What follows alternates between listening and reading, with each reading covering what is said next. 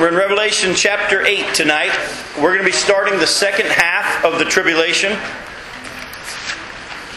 In Revelation chapter 8, starting with verses 1 through 5. Now, I will deal with it in more detail in a little bit, but I believe what we're about to read with the seven trumpets happens in the second half of the tribulation period. There's a lot of them, like say, like Tim LaHaye, who put the trumpets in the first half. I'm going to show you why I believe the trumpets are in the second half of the tribulation period. And you see in your little chart here that I had from Tony Kessinger, uh, he's got the trumpets in the second half as well. All right, Revelation chapter 8, verses 1 through 5. It says, When he, this, remember this is Jesus, when he opened the seventh seal, there was silence in heaven for about a half an hour. And I saw the seven angels who stand before God, and to them were given seven trumpets. Another angel who had a golden censer came and stood at the altar. He was given much incense to offer, and with the prayers of all the saints, on the golden altar before the throne. The smoke of the incense, together with the prayers of the saints, went up before God from the angel's hand. Then the angel took the censer, filled it with fire from the altar, and hurled it on the earth. And there came peals of thunder, rumblings, flashes of lightning, and an earthquake. Now, we're going to stop here and break this section down because there's something pretty profound that is happening here. Uh, when, when he opened the seventh seal, what happens? Silence. Now, you got to keep in mind what's going on here. Remember, John is talking about how continually there is this worship of God going on all the time, and there's praise continually, and music, and the, the living creatures and the cherubims are saying, Holy, holy, holy. They never stop saying it. There's continual praise before God. But when he opens the seventh seal, it's almost like a gasp happens. But it's not just a gasp for a half an hour, it seems to John, but he said in a space of time about a half an hour, no one says anything. And I heard one commentator put it this way. He had talked about how he was actually driving one day and he saw a bad accident happen right in front of him where a drunk driver actually ran into somebody and all three people in the two vehicles were instantly killed. And he said as he got out and hundreds started to gather, it was in a very public space, and the bodies had already been thrown everywhere on the road, and they, the bodies were obviously dead. He said nobody said anything. He said it was just an eerie silence because nobody, there wasn't anything to say. Just the devastation of that accident. And then, of course, the first sound he remembers was the ambulances and the, the sirens coming. But he said it was just an amazing thing to have everybody just standing there looking at these dead bodies and nobody saying a word. And he said that's a small picture of what's going on now in heaven because the angels and everyone just stop. What's about to happen now, though, is tied to what's going on with this altar and with the censer and with the prayers. All right, so what happens now is he sees seven angels who stand before God, and then we're given seven trumpets. All right, and another angel who had a golden censer came and he stood at the altar he was given much incense to offer with the prayers of, of all the saints on the golden altar before the throne. Now, I believe that these prayers of the saints that are being offered here are the prayers of the tribulation saints. And can anybody tell me why that's possible? That it's just the tribulation saints and not. Very good. Remember the prayers? Go with me real quick back to Revelation chapter 6. Plus, at this time in heaven, we're already there. All right, we're not offering prayers to God like that. We're with Him. We're in His presence. The church has already been, been raptured. At this point, I believe this is the prayers of the tribulation saints. Look at verses 9 and 10. It says, uh, When he opened, Jesus opened the fifth seal, I saw under the altar the souls of those who had been slain because of the word of God and the testimony they had maintained. They called out in a loud voice, How long, sovereign Lord, holy and true, until you judge the inhabitants of the earth and avenge our blood? As we know, they were told to wait a little longer until the rest had been uh, killed. And now we see that the angel comes, takes incense from the altar and prayers of the saints, offers it before God, and then he takes that same censer now that is empty because the prayers, the incense and the prayers have been offered, and he takes fire from the altar and hurls it on the earth.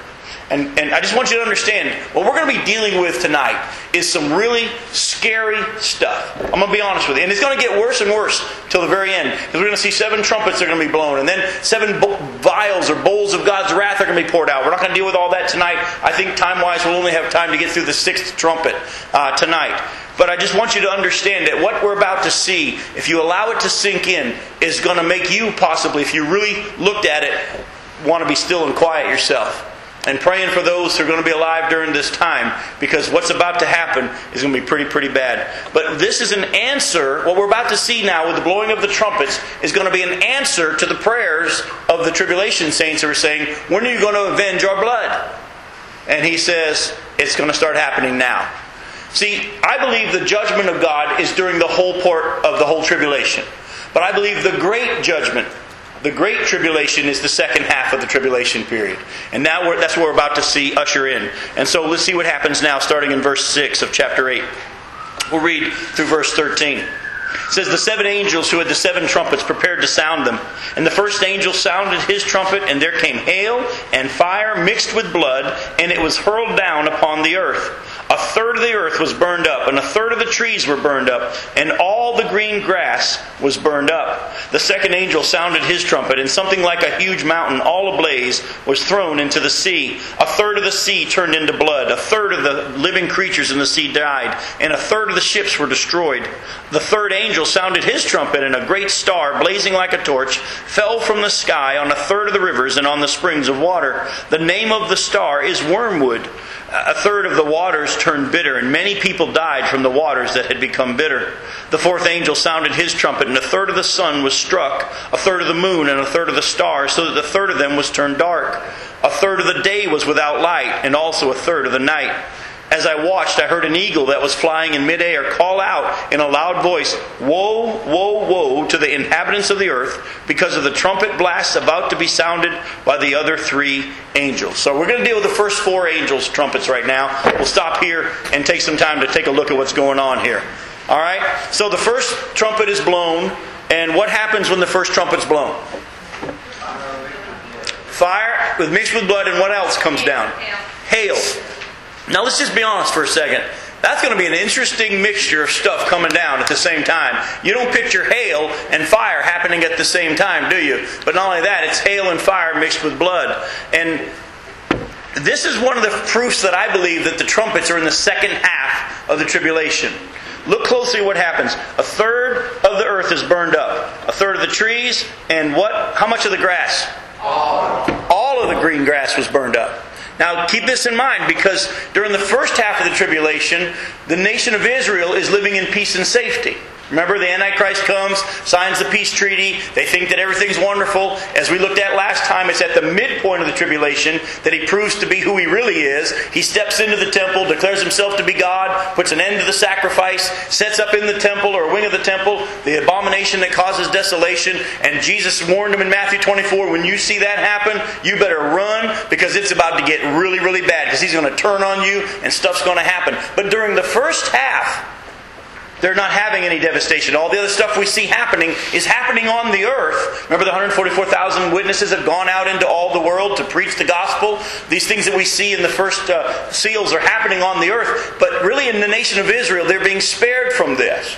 But here it says that all the grass on the earth at this point is destroyed. I think all means all. And if all means all, it means it's actually happening in Israel as well. And I think that what we're going to be reading about is going to be happening in the nation of Israel at the same time. And therefore, I think these trumpets are in the second half of the tribulation period. All right? And as we continue reading, you'll start to see even more why there's evidence. And it'll become clear to you as we keep reading why this is most likely happening in the second half. All right? So, uh, we got a third of the, uh, the, the earth is being burned, but it's hail, fire mixed with blood. Let me show you a couple of passages that talk about this a little bit. One in a way that you might not even really expect. Go to Exodus chapter 9. Put a bookmark here in Revelation chapter 8. Go to Exodus chapter 9. As we look at the trumpets, I'm just going to pull out two of these, but you're going to see a very, a very similar kind of a thing between these trumpets and the plagues in, in, in Egypt. In Exodus chapter 9, verses 18 through 21. Listen to what it says. It says, Therefore, at this time tomorrow, I will send the worst hailstorm that has ever fallen on Egypt, from the day it was founded until now. Give an order now to bring your livestock and everything you have in the field to a place of shelter, because the hail will fall on every man and animal that has not been brought in and is still out in the field, and they will die. Those officials of Pharaoh who feared the word of the Lord hurried to bring their slaves and their livestock inside, but those who ignored the word of the Lord left their slaves and livestock in the field. Now, in you see in the plagues, if you have here in chapter nine, uh, starting actually back in chapter chapter uh, uh, 7, you'll see there's a plague of blood, there's going to be a plague of frogs, there's a plague of uh, gnats, plague of flies, plague of, on the livestock, plague of boils, the plague of hail is what we're dealing with. Then he goes to the plague of locusts and the plague of darkness. And then the plague on the firstborn, and then and Pharaoh lets them go. But we see here that God has sent hail before. What was the purpose of the hail in back in the story of the nation of Israel being set free from, from Egypt? What was the purpose for the hail? Kill all the vegetation? Well, no, it was for the. What was its purpose? It was to see what was that, Beck? To see who would listen to God. Uh, part of what he's saying is see who'd listen to God. Why is he sending these plagues on, on Egypt? What's he trying to accomplish? Trying to get, get their attention. Get their attention and show what? Who he is. And that he's God, and they need to worship him. They need to reverence him. Now, some listen and hide their animals, some don't. And anyone that was outside at this time died. I'm just showing this to you to show you that God has done this hail thing before. And its purpose was to say, I'm here. I am God. I'm the only God. You need to worship me. You need to pay attention to this. But as you're going to see as we look at these trumpets, people on the earth really don't respond. They don't respond. They don't listen. But this time, not only does he send hail, like no other hailstorm that's ever been, he sends fire and blood down with this hail. He's really trying to get their attention, and it affects a third of the earth. Now, how that's all going to play out, I don't know, but John says that it was a third of the earth, so a third of the earth has been affected by it. Question before we go on to the next trumpet. It wasn't just hail. If you look at verse 23 in that chapter we just read in Exodus, Mhm. it says there was fire and with it too. That's right. It could be lightning, but as we're about to see, and, and I, I, what I'm going to do tonight as we take a look at this is I'm going to try to take it for what it says. And you know, because we have a tendency to try to read Revelation and try to make it fit. There's a danger in that because, as you know, with prophetic writing, a lot of times we don't know how it's really going to play out. We can say it could be this or it could be that. But I know that, that for example, I'm, uh, this one guy came into this one church. He put a big picture of Tyrannosaurus rex up on the screen. He said, Look at this animal's teeth. Was it a meat eater or was it a vegetarian? Of course, everybody says, Oh, look at those teeth. It was a meat eater. And he said, Wrong. He said, Because what you're doing now is you're trying to take what it is now and make it fit the Bible. He said, The Bible says that this guy did live at the same time as man, but he lived prior to the flood. And he was destroyed during the flood. And prior to the flood, all the animals only ate grass. We see animals with teeth like this, and we assume that because they have teeth like that now on animals that are meat eaters, that we try to extrapolate from what we know now back to then and make it work. He said, Don't do that. Take what the Word says and then apply that to what you see. Yeah, he had big, ferocious teeth, but if he was destroyed in the flood, like most believe he was, he was a vegetarian because it wasn't until after the flood that animals started eating meat. And so that was actually Ken Ham with uh, Answers in Genesis, is the one who did that. Um, but what I want you to see, so we're going to take a look at, the, at these descriptions of what's going to go on, and we could speculate as to what it may be, but honestly, we're going to have to say, all I know is the Bible says there's going to be hail, there's going to be fire mixed with blood. Now, why have we been given prophecy? Prophecy is not for us to read and try to figure it out. Prophecy has been given to us why? So that if we happen to be alive at those time at those days, we would know what's going on and that prophecy is being fulfilled. And we've spent a lot of time on this study reminding you of that. So again, it could be lightning. It could it could just simply be fire, like fire came down with Ex- uh, with uh, Elijah when the, on the Mount Carmel. With fire just came down and licked up all the sacrifice and the water and everything else. It, it could simply be fire. So we don't know. Says fire. Sounds like fire's a good enough answer for me for now. I don't want to be here to see it. All right? Let's go to the second trumpet. Back in Revelation chapter 8. The second trumpet is blown, and what happens? Third of the sea turns to what? To blood. And a third of the living sea creatures die, and a third of the ships are destroyed. Now, some commentators believe that this is just talking about the Mediterranean Sea. Uh, it could be, it could be just mean the seas. I don't know. Again, we're not really sure on that one, but we know this much. Has God ever turned water to blood before? We, again, if you want to go, we're not going to turn back there, but that's in Exodus chapter 7, verses 19 through 24. If you want to go back there and look at it, that's when he turned the Nile into blood, and any water that there was there was turned into blood. And actually, the scripture said that the Egyptians had to dig around the Nile to be able to get water. Because the water was in the Nile was blood, but they dug holes around the Nile to be able to get fresh water. Uh, and so God has done it before. Again, what was his purpose? His purpose was to say, I'm here, I'm God, worship me, pay attention, get your life right. Unfortunately, in that situation, when we saw in the plague of the hail, uh, they some people listened to God and brought their, their animals in. And when it comes to the blood, the scripture literally says back in Egypt's time, they still wouldn't worship God. Still wouldn't worship God. He's trying to get their attention as well. Yes. Yeah, unfortunately, and he continued to do many things when they were out of slavery, and they still wanted to go back sometimes. So, but that's another. For those who think that the mention of blood here is a figure of speech, it isn't. Because if you go back to Joel, he promises that he will create, uh, uh, work miracles in the sky and the earth and send blood. We're going to be looking at a passage in Joel tonight that matches with some of the things we're about to see. So it probably might be the same passage you're talking about. But yes, it's it's blood. It's literally blood, and it turns to blood. Which those of you that have ever dealt with blood, that doesn't smell good. That doesn't smell good at all when it starts to fester. So, all right, third trumpet. It says a third of the fresh waters turn bitter. The rivers and the springs turn bitter. Again, a third. Why is it a third? Any idea? We're speculating here, but I think we can be pretty close to why.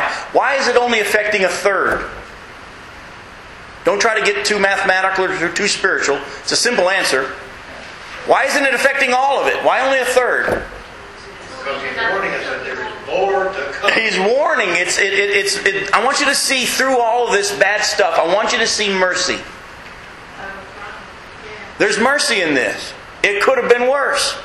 He's trying to get their attention. And, and the Bible says that God's been continually calling out through His creation, through His Spirit. And you know, when you were a parent and uh, your kid needed to listen to you, you probably started off, hopefully, you started off soft with, hey, I, I need your attention. If they didn't listen, you might have raised your voice a little bit more. Pretty soon you might have gone, hey, you know, or something. And eventually, if that wouldn't work, you had to amp up the attention getting desires or, or, or, or, purposes, or, you know, device is a good word for it. God's doing this. He's amping it up. But they're still not listening. But there's mercy in it. That's why it's only a third of this. Go ahead. I understood the question. Is it always the same third? We don't know. We don't know if it's the same third or if it's just. There's there's more than three thirds. Oh no, yeah, but it's just saying a third of the of the rivers, a third of the seas, a third of the. It, it, there's a third of each different things. It's not a third of the earth, a third of the earth, a third of the earth. It's a third of the rivers, a third of the seas, a third of. Good question though. Yeah, yeah. Otherwise, the math would not work. Yeah, yeah, exactly. Go ahead. Yeah, I'm struggling with the literal blood Mhm. in, in the, in the third angel with a great star fell from heaven. hmm It's hard for me to, to, to, to imagine a star small enough not to wipe out everything. The star could also the star could also be referring to an angel. Sometimes we'll see a star referring to an angel. You'll see that coming up in a little bit. Uh, that there's a star that goes down and opens the abyss, and so it could be an angel coming down. Well, I think earlier you had mentioned something about maybe a shooting star. Right. Again, those shooting stars though are still pretty good size.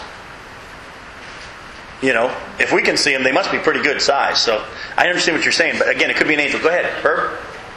When he talks about a third of the sun, a third of the moon, a third of the stars, that would all be solved by the earth turning the. Yep, we're actually going to go there, and I actually agree with you. I believe that when we get to that and the third of the sun, and then it's coming up soon, I actually believe it is that the, the rotation of the earth picks up. And so keep that in your mind, those of you who are science people. Start thinking about what would happen if the earth's rotation picked up speed. All right, we'll get to that in a second. Actually, actually, we'll get there now. Go to the fourth trumpet. That's right. It's okay. We're in the fourth. We'll go to the fourth trumpet. Third of the sun, a third of the moon, and a third of the stars now are darkened. Now, I have for years, and it wasn't Herb until literally two or three weeks ago that I read this explanation of the Earth's rotation speeding up. I was trying to think of because God can do it however He wanted. Because when during the plague of darkness in Egypt, He made it dark all over Egypt, but in Goshen, where they were, they had light. Don't ask me how he did it, because it sounds like it's more than just it was cloudy over Egypt. It was nighttime over Egypt. They couldn't see a thing. And in Goshen, there was light. How he did it, I don't know. We can try and speculate, but God doesn't have to have it done the way we would explain. But in this instance here, it does appear that at this point, when this trumpet's blown, the Earth's rotation is picked up a third faster, where days are shortened by a third, nights are shortened by a third. What would happen on the Earth if the Earth's rotation picked up its speed?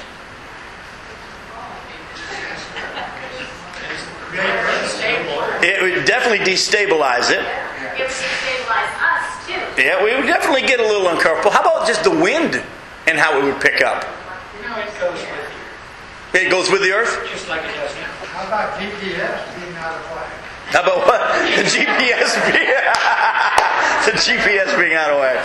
Yeah, I'll be honest with you. I don't. I'm not a science person, so I don't understand how all that stuff works. That would certainly affect the military. Military, yeah.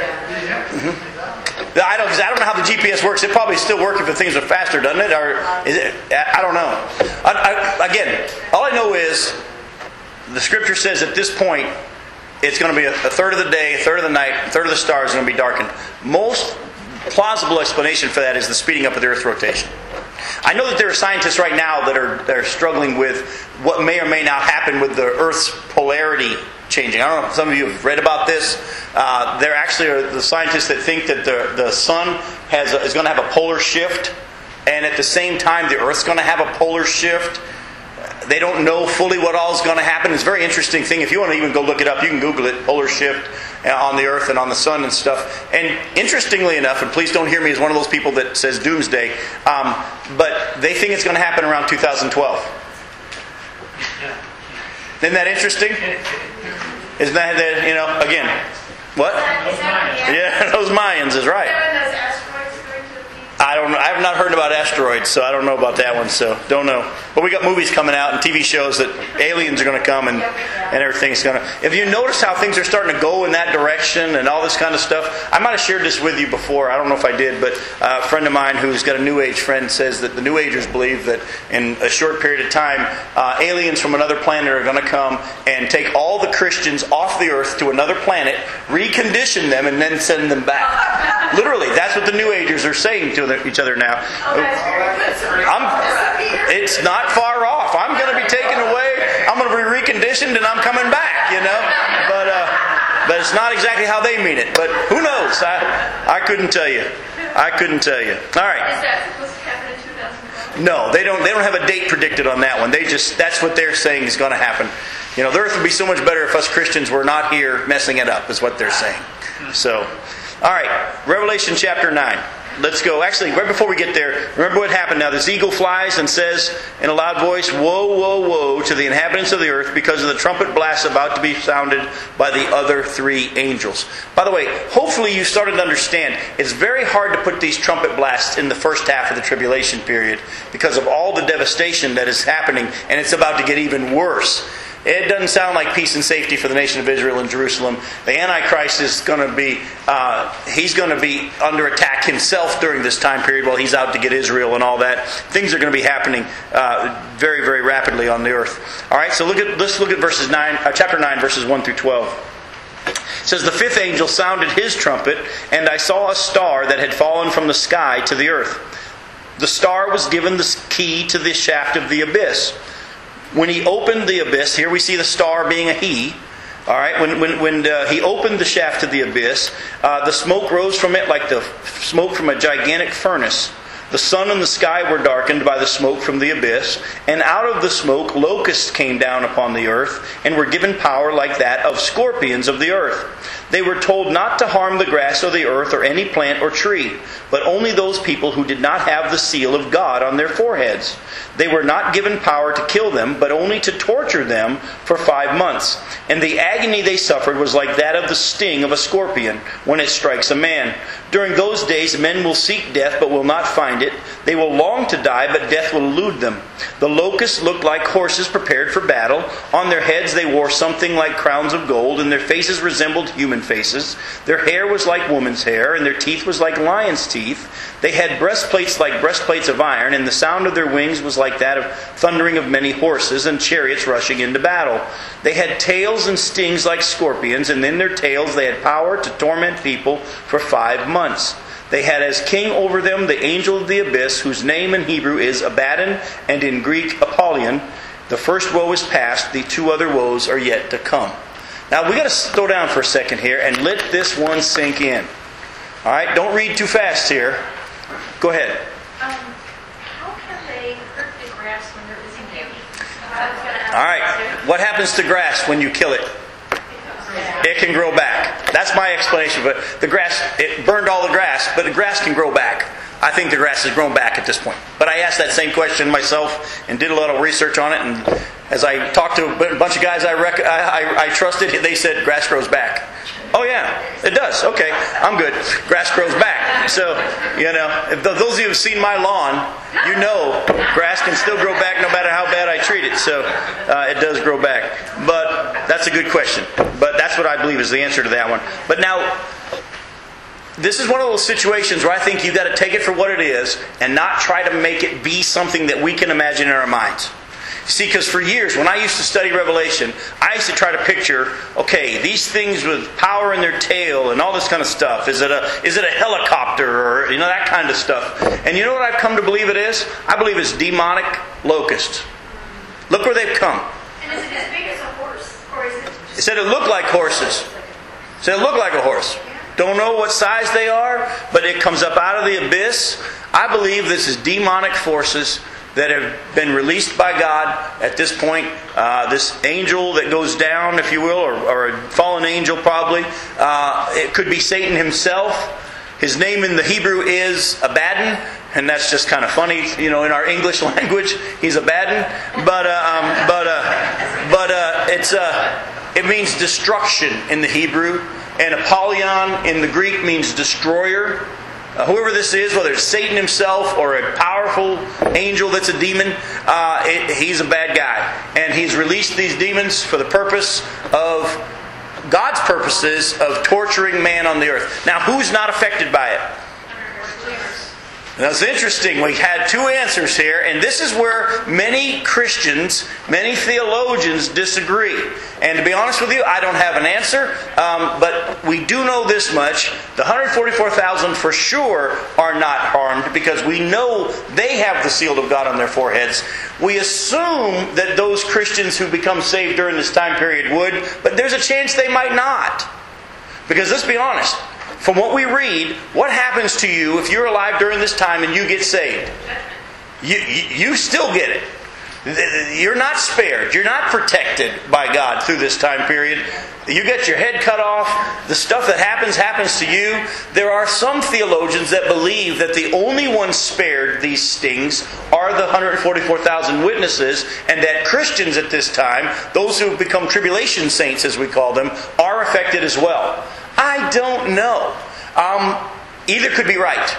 There's no need fighting over whether or not Christians or not 144,000 are going to be spared or not. It's not that big of an issue. Don't make it one. But there, there are wise, wiser guys than me that that disagree on this one.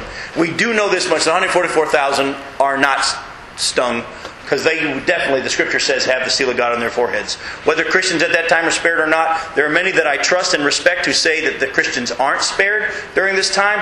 I don't know. We would sure like them to get some of the same treatment we get sometimes, but then again, even on this life, we're not totally spared. You know? Well, we're not totally spared as well, so we don't know whether or not Christians are affected. I actually lean toward it might only be the 144,000 that aren't being affected. Don't know. I don't know. But does anybody see mercy in this? Not a lot. What? They're spared from dying, one, but then they're also agonized for five months. They're agonized for five months, but they're spared from dying. If this was straight judgment of God, what would have happened to them? They'd be dead. But they're watching to be dead. Oh, they're wanting to be dead. Now, this also shows me that this is something supernatural, not something human.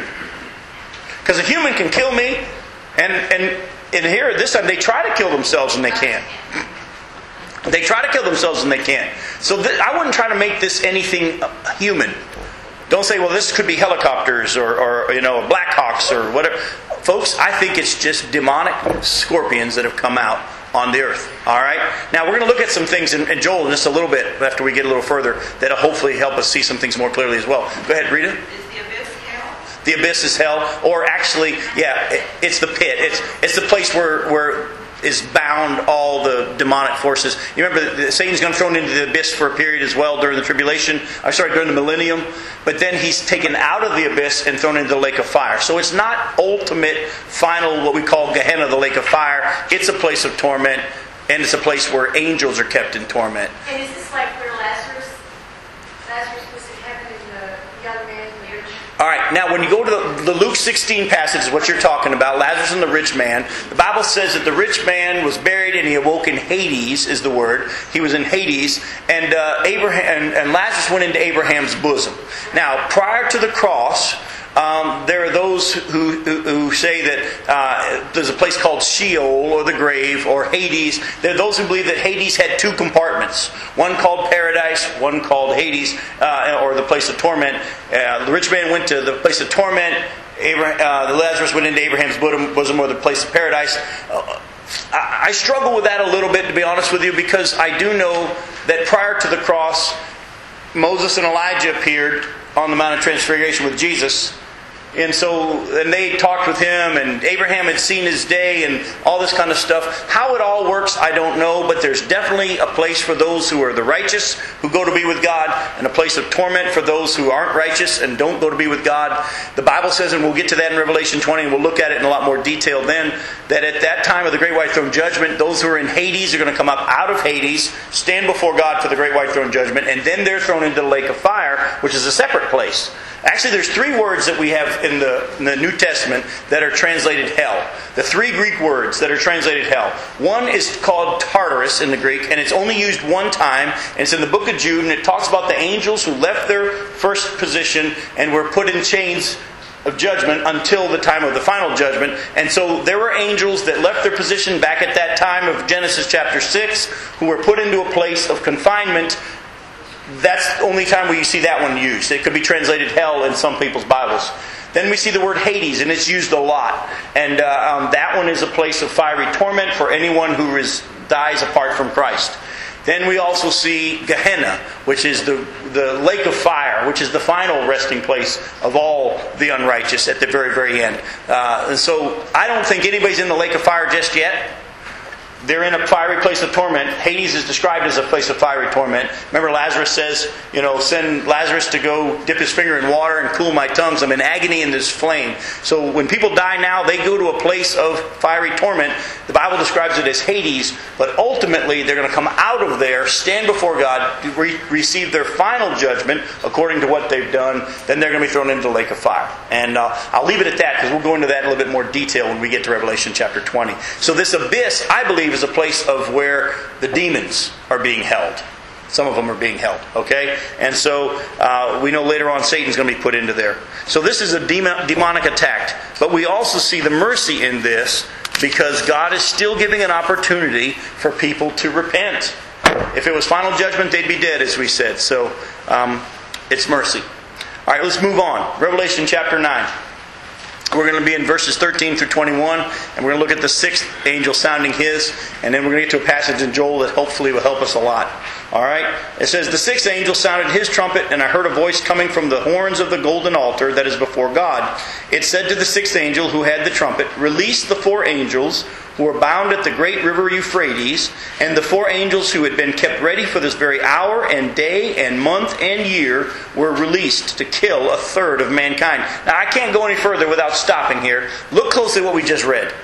These four angels are bound at the great river Euphrates, all right, they're, they're being chained there. And they're going to be released, and they know when they're going to be released. It's a certain day, it's a certain hour, it's a certain time, it's a certain year. And why are they going to be released? To kill a third of mankind. Now, if they have been waiting for that moment forever how long, don't you think they're going to do a good job? They are going to be ready to be released and to go do what it is that they've been, been, been released to do.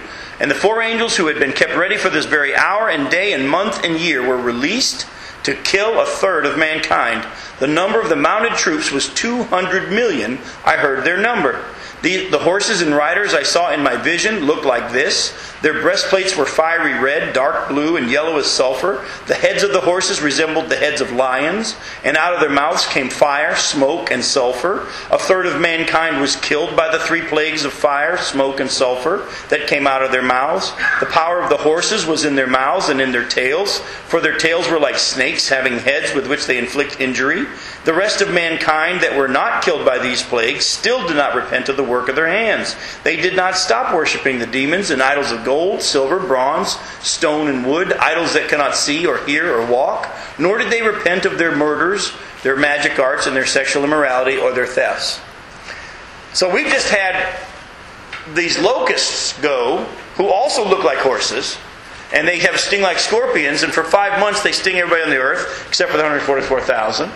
And then after that, the sixth angel blows his trumpet, and these angels are released to go kill a third of mankind, and the army that's with them is 200 million. Now, here's again where you'll find, as you, you study on this, people differing on who the 200 million are. There are those who believe this is, is China, and the army of 200 million because China is over to the east, and China has 200 million supposedly in their army. We don't know if those figures are actually accurate, but that's what we hear.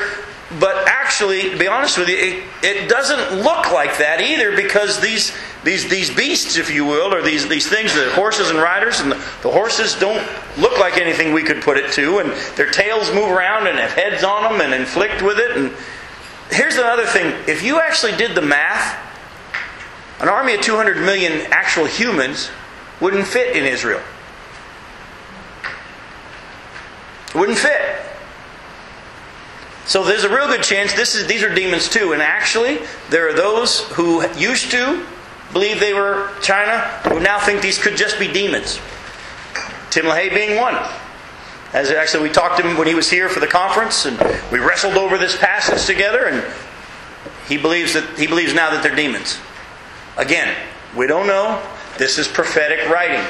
Not for us to say, I know it, I've got it all figured out, it's going to be this, and then this, and this. The stuff is literal and understood, we'll take it. The stuff that we don't, we're going to say, this looks like an army of 200 million demons, if you will, or something. I think, too, that it's going to be the horror of the true wrath of God.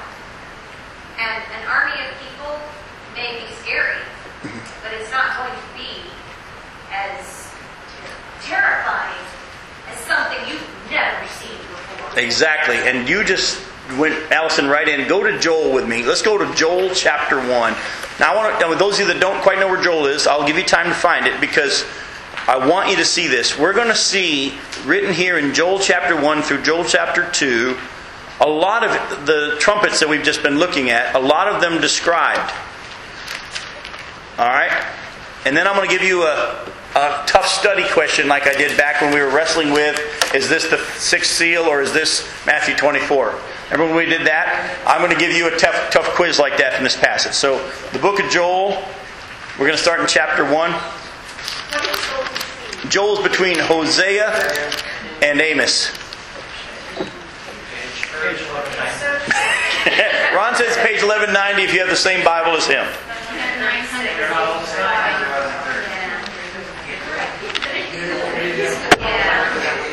All right. Let me know when you're there because I really want you to be able to see this.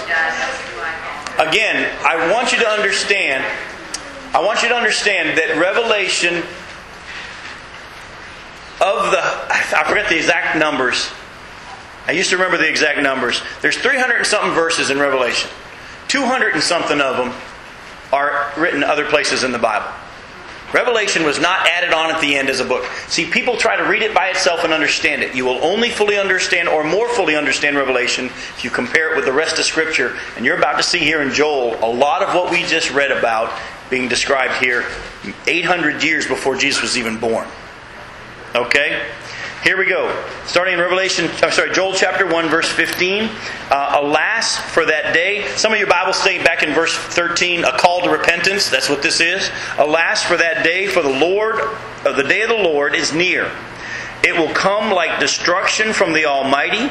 Has not the food been cut off before our very eyes? Joy and gladness from the house of our God. The seeds are shriveled beneath the clods. The storehouses are in ruins. The granaries have been broken down, for the grain has dried up. How the cattle moan. The herds mill about because they have no pasture. Even the flocks of sheep are suffering. To you, O Lord, I call, for fire has devoured the open pastures. Then flames have burned up all the trees of the field. Even the wild animals pant for you. The streams of water have dried up, and the fire has devoured open pastures. What does that sound like? First couple of trumpets, doesn't it? All right, now we're going to see in chapter 2 an army of what? Army of locusts. That sounds familiar. All right? But what I'm going to do is I'm going to read this to you, verses 1 through 11. But I want you to be looking at it and tell me what in chapter 2 shows us, though, that this is actually, this army of locusts is closer to the sixth trumpet than the fifth trumpet. And tell me why. All right? Blow the trumpet in Zion, sound the alarm on my holy hill. Let all who live in the land tremble, for the day of the Lord is coming. It is close at hand. A day of darkness and gloom, a day of clouds and blackness, like dawn spreading across the mountains. A large and mighty army comes, such as never was of old, nor will ever be in ages to come. Before them fire devours, behind them a flame blazes. Before them the land is like the Garden of Eden, behind them a desert waste. Nothing escapes them. They have the appearance of horses. They gallop along like cavalry with a noise like that of chariots. They leap over the mountaintops like crackling fire, consuming stubble like a mighty army drawn up for battle. At the sign of them, nations are in anguish. Every face turns pale. They charge like warriors. They scale walls like soldiers. They all march in line, not swerving from their course. They do not jostle each other. Each marches straight ahead. They plunge through defenses without breaking ranks. They rush upon the city. They run along the wall. They climb into the houses. They, like thieves, they enter through the windows. Before them, the earth shakes. The sky trembles. The sun and the moon are darkened, and the stars no longer shine. The Lord thunders at the head of his army. His force, eh, forces are beyond number, and mighty are those who obey his command. The Lord of the day of the Lord is great. It is dreadful. Who can endure it? Now, there's a clue in here that I believe shows us that this is closer to the sixth trumpet than the fifth trumpet. Has anybody caught it? Go ahead. The large and mighty army. Large and mighty army? Close. Never been anything like. Never been anything like. Have they, well, the, the scorpions, I'm sorry, the locusts in, in, that have the, the sting of scorpions have the appearance of horses. The land instead of people. Nicole got it. What, what were, the, what were the, the locusts that came that had the stale, tails that sting like scorpions? What were they told? Do not harm what? Do not harm the land, only people. These do what? They devour the land. So I think what we're looking at here is probably closer to the sixth trumpet than the fifth. But it sure does look a lot like the fifth one, too, doesn't it? There's a lot of similarities. And I think, like Allison said, I don't think we can give this any kind of human description. I think this is something that has not been seen before. Uh, even if it was a human army, people could fight against them and could make them break ranks. You can't make these, these individuals or whatever they are break ranks. They just march straight ahead, they just keep right on going, and you can't stop them. And you know what, Jim, they say they charge like warriors, they still like, Like. Soldiers. Exactly. They're not saying they are. They're not saying they are, they're saying that's the closest thing we can describe it to. are great warriors, and they Right. scale the walls. Right. Ron, go ahead. A couple of things. First, Mhm. what's the relationship that you see between the four angels and the army of 200 million? the, all I know is, is these four angels have been released to go kill a third of mankind. How they go about it might be this army of 200 million, whatever it is. And they could be leading it. Here it even says the Lord thunders at the head of his army. Now, people say, wait a minute, God's. Well, folks, let's be honest. Nothing happens outside of God's control as it is. You know, you'll read in the Old Testament that God caused an evil spirit to come upon Saul or these types of things. The Bible's very, very clear that God does not tempt anyone, He does not do evil. Yet, at the same time, because of the fact that God is ultimately sovereign, anything happens has passed through His approval. So, did Satan do this or did God do it? The answer is yes. The answer is yes. Go ahead. Yeah. Mm-hmm. Um, and I guess all I can say is I'm awfully startled that others who did not get killed, none, it didn't seem like.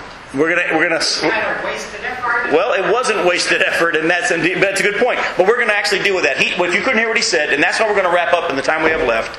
He said he's startled by the fact that after all this, no one repented. He said it would appear like wasted effort.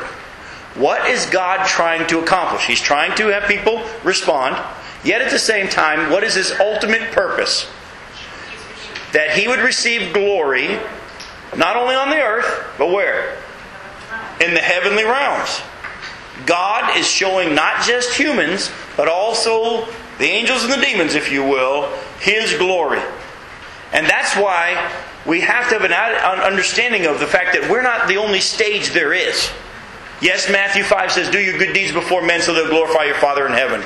But Ephesians chapter 3, verse, verse 10 said that the church, it was through the church, God desired to have His manifold wisdom, His eternal qualities be made known to the spiritual authorities in the heavenly realms. We're on a bigger stage. Bible talks in Peter about how the angels long to look into this relationship that God has with us. God is showing His ultimate glory and His goodness. He's showing His justice. He's showing His, His, His, His rightness, if you will, in His wrath on mankind. Because even after all that, they still wouldn't respond. Now, folks, I, I, you have to understand the Bible teaches that God is sovereign and that no one can be saved unless the Spirit of God draws them. But you can't take that truth to the end and say that man doesn't have a choice.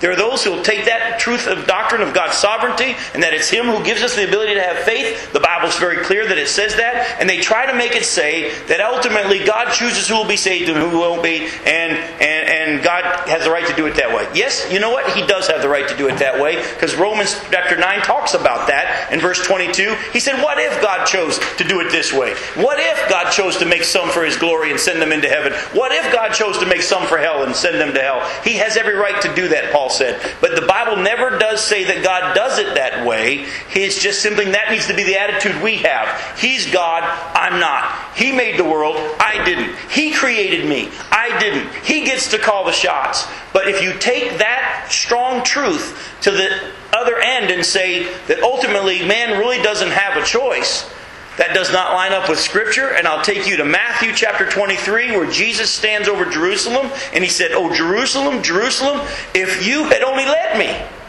I would have longed, I longed to gather you under my wings as a mother hen gathers her chicks, but you weren't willing. Jesus stood over Jerusalem and said, I wanted to, but you said no. And then Jesus also said that it's going to be easier on the day of judgment for Sodom and Gomorrah than it will be for Capernaum. Why? Because they had more light received. Jesus himself walked on their, their streets. He performed miracles there. He said, when the time of judgment comes, Sodom and Gomorrah is going to have it easier than you because you had more opportunity, you had more light. To whom much has been given, much is required.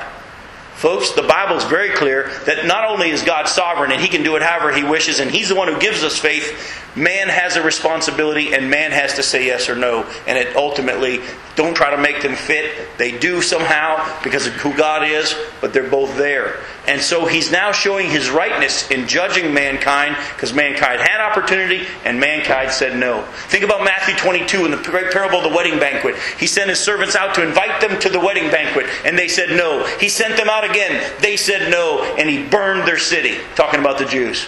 Why did he burn their city if they didn't have a choice? They did have a choice, and they said no. And so, folks, here we see, I believe, God showing his rightness in bringing his judgment. And the world, not only the world, but the, the spiritual realm can see Okay, God, you're right. They're, they're worthy of this. Send your judgment. Now, we're going to wrap up with Romans chapter 1. Let me show you this. Romans chapter 1, starting in verse 18.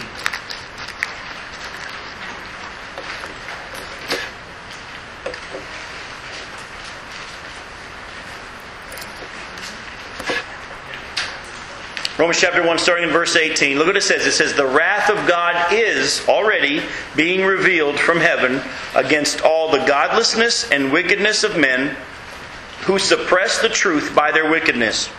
Since what may be known about God is plain to them, because God has made it plain to them.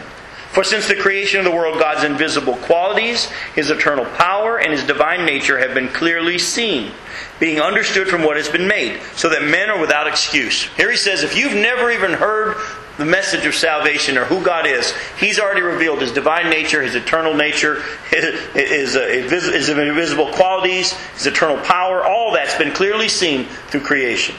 For although they knew God, they neither glorified Him as God nor gave thanks to Him. But their thinking became futile and their foolish hearts were darkened. Although they claimed to be wise, they became fools and exchanged the glory of the immortal God for images made to look like mortal man and birds and animals and reptiles.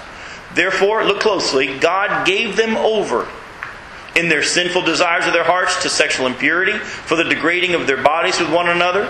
They exchanged the truth of God for a lie and worshipped and served created things rather than the Creator who is forever praised. Amen. Because of this, God gave them over to shameful lusts. Even their women exchanged natural relations for unnatural ones. In the same way, the men also abandoned the natural relations with women and were inflamed with lust for one another. Men committed indecent acts with other men and received in themselves the due penalty for their perversion. Furthermore, since they did not think it worthwhile to retain the knowledge of God, He gave them over to a depraved mind to do what ought not to be done. They have become filled with every kind of wickedness, evil, greed, and depravity. They are full of envy, murder, strife, deceit, and malice. They are gossips, slanderers, God haters, insolent, arrogant, and boastful. They invent ways of doing evil. They disobey their parents. They are senseless, faithless, heartless, ruthless, and all they, although they knew God's righteous decree that those who do such things deserve death, they not only continue to do those things, but they also approve of those who practice them. Here we see, there it says right now, there comes a point where God gives people over. You want to go there? He calls, He woos, He says no, He sends missionaries, He sends His Spirit, He uses lots of different ways to get our attention. And He says there comes a point where if you want to continue to say no to Him, He'll give you over.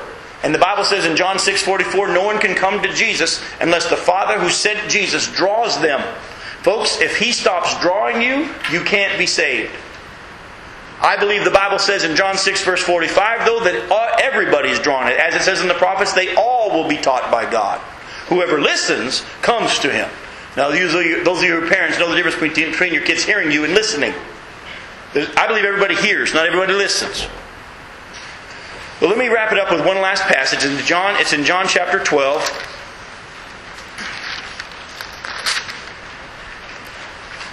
See a picture of this.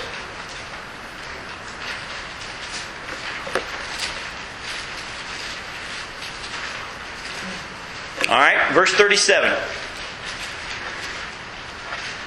says even after Jesus had done all these miraculous signs in their presence, they still would not believe in him. This was also to fulfill the word of Isaiah the prophet Lord, who's believed our message, and to whom has the arm of the Lord been revealed? For this reason, they could not believe. Because Isaiah says elsewhere, He has blinded their eyes and deadened their hearts so they can neither see with their eyes, nor understand with their hearts, nor turn, and I would heal them. Now look closely. They would not believe, and because they would not believe, God gave them over. He shut the door, and He blinded their eyes so they could not believe. Did He blind their eyes first? No. They had opportunity, because if there was no opportunity for the Jews to believe, why did he go grab 12 Jews and make them his apostles? He had, they had opportunity. He preached to them. He called out. He stood in their streets. He walked among them. The nation of Israel rejected him and would not. And that's when God said, okay, now I'm shutting your eyes so you can't see. That's why he'd always say, for those who have ears to hear and eyes to see. He wasn't saying, for those are the ones of the chosen that I've already picked. He was just simply, for those who are willing to listen, those who are willing to see, those who are responding to the Spirit of God, this is going to make sense to you. For those of you that aren't, it won't. So, with what you talked about, Ron, it's a wonderful way for how we wrap up. The sad thing is, it appears at this point in the tribulation period, the ability for people to respond is drawing to a close. They're having plenty of opportunity. He's been very merciful in the fact it's only been a third, and it's only been a third, and it's only been a third, and, and as bad as it being unable to die for five months is, He's given you opportunity to respond. But at this point, they say no. They say no. As you will see as we continue on in our study Revelation in a few weeks, the nation of Israel at this time is running for their lives. And they're hiding out in the desert and being protected by God. And all the stuff that we've been studying is all of a sudden going to start to make a whole lot more sense as we start looking at the beast coming on the scene and the Antichrist on the scene and all these different things starting to happen. The false prophet's going to come on the scene and the two witnesses and all this stuff. Stick with us. Tonight was a tough night of just looking at the fact that there's going to be some bad stuff coming on the earth. Some stuff we don't fully understand. Thank God we won't be here. But at the same time, stick with us because in the next few weeks, it's going to start really coming together. All the study in Daniel and all the other places are going to make you go, aha, now I get it. So hang on, hang on a little longer. Let's pray together. Father, again, thank you for this chance to open your word. And I thank you for the fact that as we looked at the beginning, if there's something you want us to understand, if we seek you, you'll give us the insight. If there are things we don't, may we be okay with the fact that we don't. But Lord, at the same time, may we be faithful to read this book and take it to heart, because you promised us in chapter 1 Blessed are those who read it and take it to heart. And so, Lord, we want your blessing. We want that. Lord, we all at the same time know that the time is drawing close for us uh, to go with you. But Lord, if you want to tarry, it's because there's others that need to know you. May our belief in what we read here really going to be coming to pass. May our belief in that spur us on to be led of you to share the good news of salvation through Jesus Christ. Lord, we thank you that you're still drawing people. The age of grace has not come to an end. And so, Lord, we just pray that you will continue to send out your Spirit into this world through many different ways, through people, and may you even use us. We ask this in Jesus' name. Amen.